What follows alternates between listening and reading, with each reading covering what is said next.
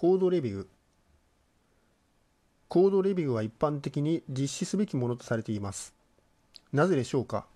コードの質を上げ欠陥を減らすためでしょう。しかし目的はそれだけとは限りません。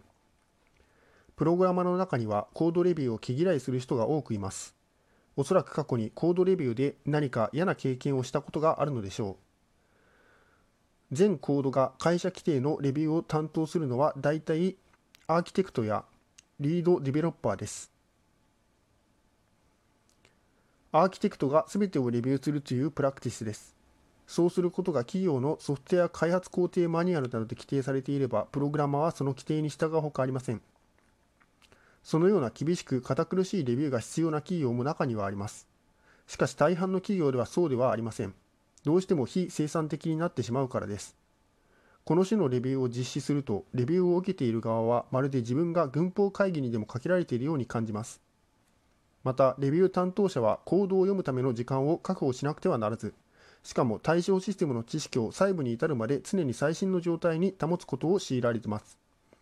レビューが工程の中でボトルネックとなってしまい、やがてプロセスそのものが瓦解してしまうことにもなりかねません。コードレビューの目的はただコードの誤りを修正するだけではありません。重要なのはチーム全体に同じ知識を共有させること、またコーディングにおいて全員が守るべきガイドラインを確立することです。自分の書いたコードを他のプログラマーと共有することで、コードの共同所有が可能になります。レビュー実施にあたっては担当者をチームのメンバーから無作為に選び、他のメンバーの協力も得て順に行動を確認していくという方法を取るといいでしょ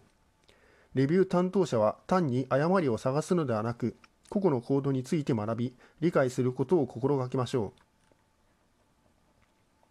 レビューにおいてはみんな友好的な態度を取るべきです。コードについて何か意見を述べるときは建設的であるように心がけ、辛辣な批判は絶対に避けましょう。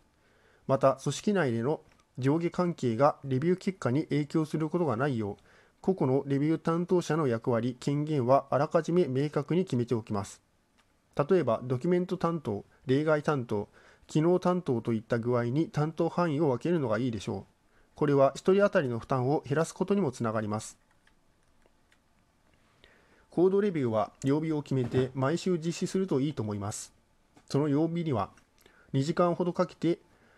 レビューミーティングをするのですが、レビューの対象者となる人はミーティングごとに順に変えていきます。一巡したらまた最初からということにすれば良いでしょ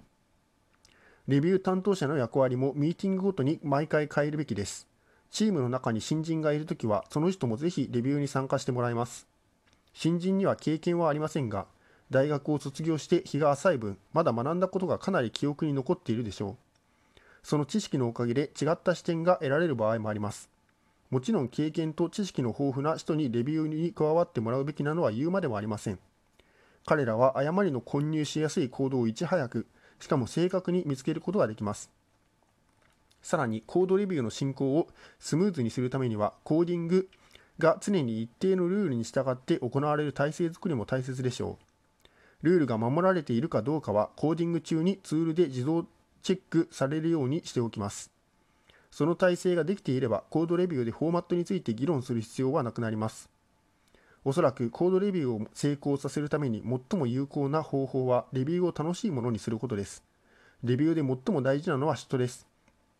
もしレビューが辛く退屈なものだったとしたら、誰もよろ進んでレビューに参加する気にはならないはずです。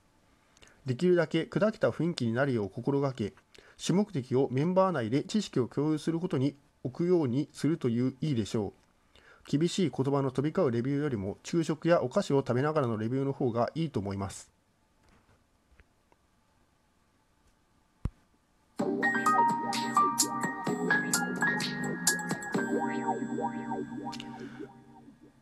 マティアス・カールソン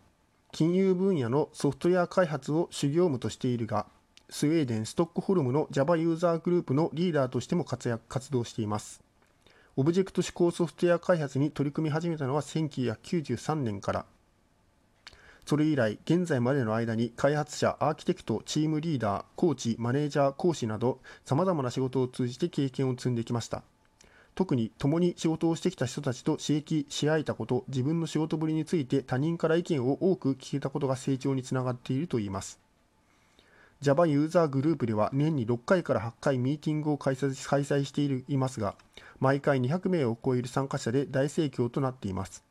その他年1回開かれるストックホルムで最大の Java 専門カンファレンス Jfokus の運営にも関わっています。休日には子どもたちと遊びますが、バイクに乗ることが多いです。また恵まれ、恵まれない人たちの住宅取得を支援する団体、ハビタット・フォー・ヒューマニティの活動に参加したり、個人間の小規模融資のためのサイト、